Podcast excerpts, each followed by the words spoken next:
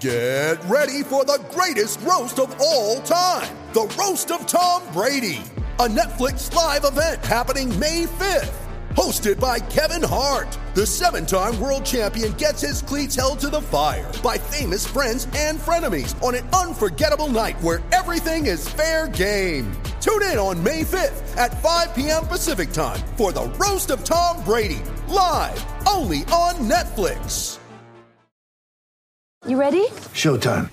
On May 3rd, summer starts with The Fall Guy. Let's do it later. Let's drink a spicy margarita. Make some bad decisions. Yes! Audiences are falling in love with the most entertaining film of the year. Fall Guy. Fall Guy. Fall Guy. That's what the poster said. See Ryan Gosling and Emily Blunt in the movie critics say exists to make you happy. Trying to make it out? Nope. Because I don't either. It's not what I'm into right now. What are you into? Talking. Yeah. The Fall Guy. Only in theaters May 3rd. Rated PG-13. When you need mealtime inspiration, it's worth shopping Kroger, where you'll find over 30,000 mouthwatering choices that excite your inner foodie. And no matter what tasty choice you make, you'll enjoy our everyday low prices, plus extra ways to save, like digital coupons worth over $600 each week. You can also save up to $1 off per gallon at the pump with fuel points. More savings and more inspiring flavors make shopping Kroger worth it every time. Kroger, fresh for everyone. Fuel restrictions apply. First and Pod, hosted by Danny Parkin and Andrew Filippone. The Broncos and the Texans. Yeah. Neither one of us like the Broncos. And now I hate them. I was just going to say, were the gaffes on Monday night so pronounced and so bad where you are now discounting them and writing them off even more? Of course. You know why? They have an idiot as a head coach. Pony. I tried to tell you that.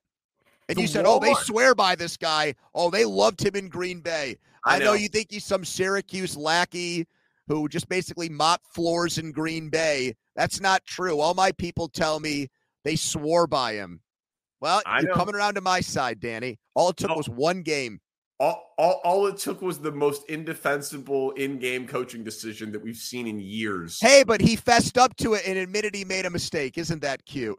And Isn't that refreshing? And he only kind of fessed up to it. I agree with you on that too. There is no defense for Nathaniel Hackett. And the Walmart family just bought the Broncos.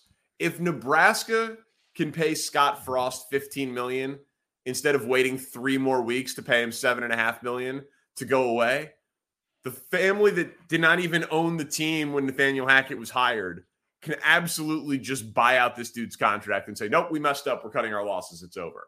Like they should. That's what I'm saying. So of course I've downgraded the Denver Broncos. Like a third of the coaches in the NFL are bad. We know this. It happens every year. They get fired. So like it's obviously within the realm of possibility that Nathaniel Hackett just got overpromoted, and I need to see a lot more. So, yes, I have downgraded. Listen, I had them as 4th in the division anyway, so it's hard to downgrade them even more. But now 9 wins? Hell no. So this is going to be the test for me against Houston at home as far as he goes. I think that guys like Sean McVay and to a lesser extent Zach Taylor, because he's not revered or regarded in the same breath or same light, I think both of those guys don't get enough credit for the offensive concepts and play calling, not so much like, you know, game management stuff, but like the actual offensive ideas. Yeah, the most important part of coaching. Yeah, like the game plan, week to week, yeah. And they don't get enough credit for that, and then they get overrated, actually, for the decisions they make in-game. I think McVay makes mistakes all the time, like horrible egregious mistakes. I want to see if Hackett's the same way. Hackett should go. They should come up with a game plan where they score. We effed up in the red zone twice. I screwed up. That's my first home game as a coach. We're playing a doormat. Go to hang fucking 40 points on these guys. You know what I mean? That's how he redeems himself. Well, I mean, believe. No, dude, we're gonna be talking about that. If Nathaniel Hackett could go into the Hall of Fame, and it's going to come up, okay? This guy could win the next 5 Super Bowls, and we're not going to forget that kick. By the way, I told you to bet Seattle for that reason. He didn't listen to me. Yeah, I didn't. I did not listen to you. And that's why. No, I love that logic of hanging those points on Houston, but we're absolutely not going to forgive him if he beats the worst team in the NFL by scoring 40. And I will just say, Davis Mills, I don't see any scenario where if they have a top three pick, they don't take a new quarterback just based on pedigree. But again, he had, what, a 17-point lead against the Colts as an 8-point dog and had a couple of touchdown passes, got O.J. Howard involved. Like, he's not the worst quarterback in football. It's crazy. He should be, but he's not. We thought Geno Smith might be. Yep. He beat Russell Wilson. The 49ers lost to your Bears. They play on Sunday. Is the gap between those teams a lot smaller than we thought it was preseason? I think the gap between the best team and the worst team in the NFL is always like fairly small. So we can start with that premise, right? This isn't college football where a team's going to be a 30-point favorite in any spot. But I think the Niners crush them this week. I think that the Niners are good. I think that the Niners will be able to run the ball. I think the Niners defense is top five in the NFL. I think that the Niners were on the road in a monsoon in Trey Lance's third ever start, with all of the pressure of Jimmy Garoppolo being there. And great moment for Geno Smith. I loved the idea. I loved the line. Like, they all wrote me off and I didn't write back. Like, good for him. He had that moment on Monday Night Football, and now is the reckoning. I think the Niners win by 17 or more. I think they crush them. Yeah, I was going to make an analogy here, but I'm going to use my – I'm going to self-censor myself because something popped into my head. And I don't want to say it now. It's a podcast. Can I still say it? Clean it up. I'll clean it up a little bit. Boo. Like, basically what happened was Pete Carroll slept with a 10 Monday night. And he's stepping out on his wife, and he goes home, and she expects him to perform with her the next morning. Like, you can't follow up. Do you know what I'm trying to say here? Like, they played a game on a Monday night. It's a short week to begin with. They've got to go on the road. He's an emotional coach. How the fuck does he coach his team up? Like, my point is, I think they've got nothing left. You think they have nothing left after one game? No, I mean, as far as coming back and playing the next week, yeah. I think they emptied the tank completely in that game. I think they've got nothing for San Francisco. I think you're right. I think that this will be the biggest blowout in the NFL this weekend. I'm convinced of that. Seattle won their Super Bowl on Monday. They're done. That's it. Season made. You think I'm kidding? I'm not. So bigger blowout than Raiders Cardinals? Yes. Okay. I think if you asked Pete Carroll, would you rather go 8-9 or go 1-16 and beat Russ? He would take that for sure. 100%. And get the number one pick. Yeah. Yeah, you're probably right. You got there in like a kind of graphic roundabout way, but I think there was like turbulence on the landing. Like, I think this would have been one of those landings where you were shitting your pants because I've flown with you before and it's not very comfortable. But then they would have touched down and you'd be like, all right, they landed the plane. You landed the plane on that analogy, Pony. Jets, Browns. Do you believe that week one showed us anything, that the Browns can stay in the AFC playoff picture with Jacoby Brissett? I don't know why there hasn't been more conversation about how bad Jacoby Brissett was in that game. Because people don't care about him. Okay. Mother's Day is around the corner. Find the perfect gift for the mom in your life with a stunning piece of jewelry from Blue Nile. From timeless pearls to dazzling gemstones, Blue Nile has something she'll adore. Need it fast? Most items can ship overnight. Plus, enjoy guaranteed free shipping and returns. Don't miss our special Mother's Day deals. Save big on the season's most beautiful trends. For a limited time, get up to 50% off by going to BlueNile.com. That's BlueNile.com. I'm just saying, like... But the Browns were one of the most talked about teams the entire offseason, and we know why. And part of it was... They're talked about because of the guy who's not there, not because of the guy who is. Well, wait a minute. If before if before Garoppolo signed that deal, if they were a team that people said, go get Garoppolo, why wouldn't that conversation still exist right now? What? That's what I don't get. Why wouldn't they still be in the – after I watched Brissett, that's the first thing I would have done if I were Andrew Berry. I would have called up San Francisco and said, well, wait a minute. You're interested in trading him to the Cowboys? Well, talk to us first. Trade him out of conference. Because if he's got to start another 10 games, they're lucky if they win 3 or 4 more. He's that bad. Even with their run game and their defense, he's awful. Did you watch him? I did not see much of it. I will be honest with you. I told you, man, I was not in. I mean, I saw enough to know that neither of those teams that played last week, Carolina or Cleveland, neither of them are very good. Danny, he faked a spike. I saw that. 2 steps back and spiked it again. And if not for officiating incompetence, they'd be 0-1 right now. He would have lost them the game. I saw it. I mean, Nick Chubb had 141 yards. They can run the ball. They can rush the passer. That's a decent formula. I'm not sure they can run the ball in the Jets. The Jets' run defense showed up against Baltimore.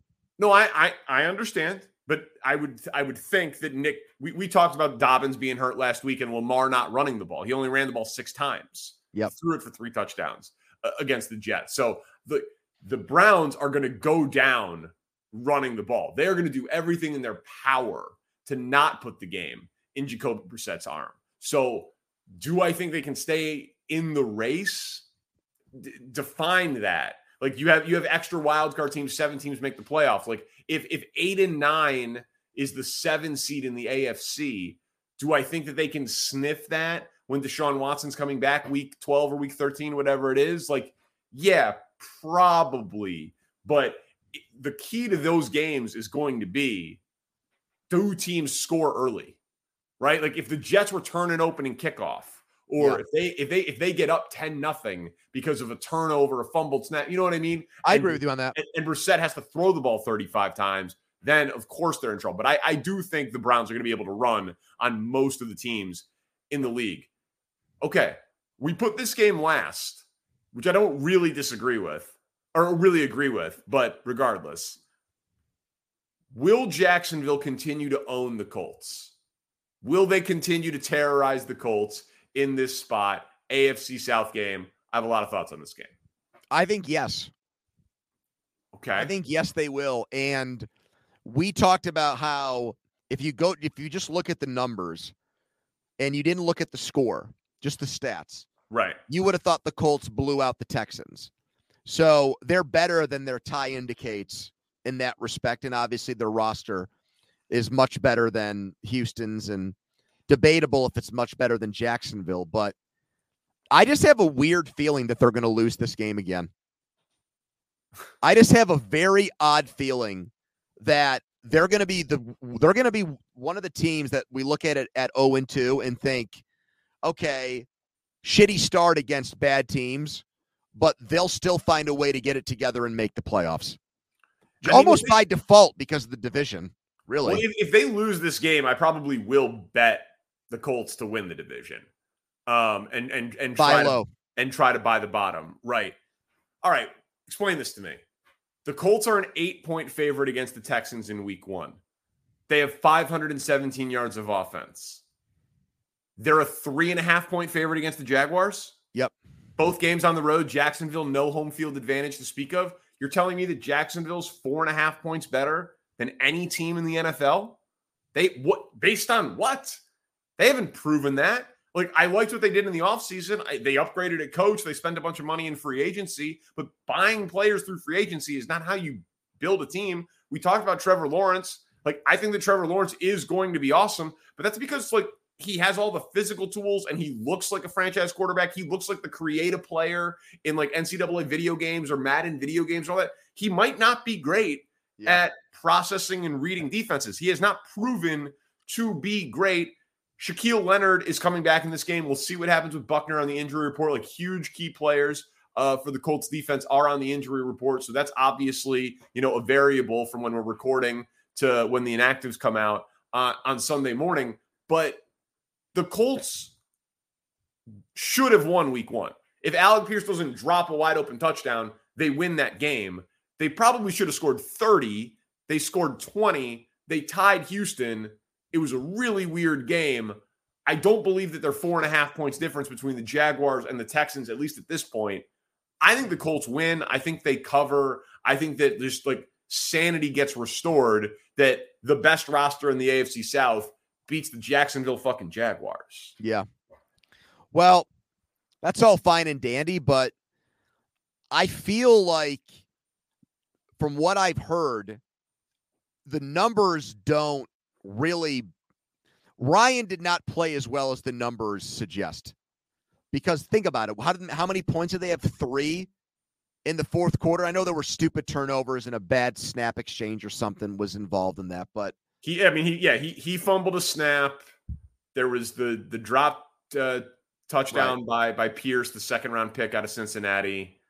It was a weird. That was a fluky game, man. That was a weird game. I don't think the Colts are that bad. Well, I don't think they're that bad either. But at some point, as someone that has been buying stock in Jacksonville, I have to expect ROI at some point here. And so at home against the team that's really picked to win your division, not Tennessee, you own them in these matchups. Beat them again. Okay. There's no intimidation factor. There shouldn't be. So, if I'm Jacksonville, I would feel like I have a quarterback advantage in this game. I would, even though Ryan's more accomplished. It's 2 number one picks, and one of them has been in the NFL for 100 years, and the other should be in his prime. If they don't have the quarterback edge, they got a huge problem. I got one bonus one for you. Okay. What's the best game on Sunday? What's the most watchable game? This is a weak slate for week 2, man. What is the most watchable game? You know, I think it's probably Bucks and Saints. You do? Okay. Yeah. I think it's probably Bucks and Saints. I think I'm most intrigued by Dolphins Ravens, but like I said off the top, Chiefs Chargers out of the way and a double dip on Monday Night Football. This is a you gotta love it Sunday, and thankfully for us, we do. So we'll be watching 11 hours of football and neglecting our family, and then doing a podcast. But Danny, there was more swearing on this one, and I'm okay with that. I think we need to continue to ramp it up. All right, brother. All right, man. Subscribe, rate, review, share it. Tell your friends if they love the NFL and degeneracy. Hang out with First and Pod. Thanks to Spencer. He's Andrew Filippone. I'm Danny Parkins. We will talk to you Sunday night after Bears and Packers.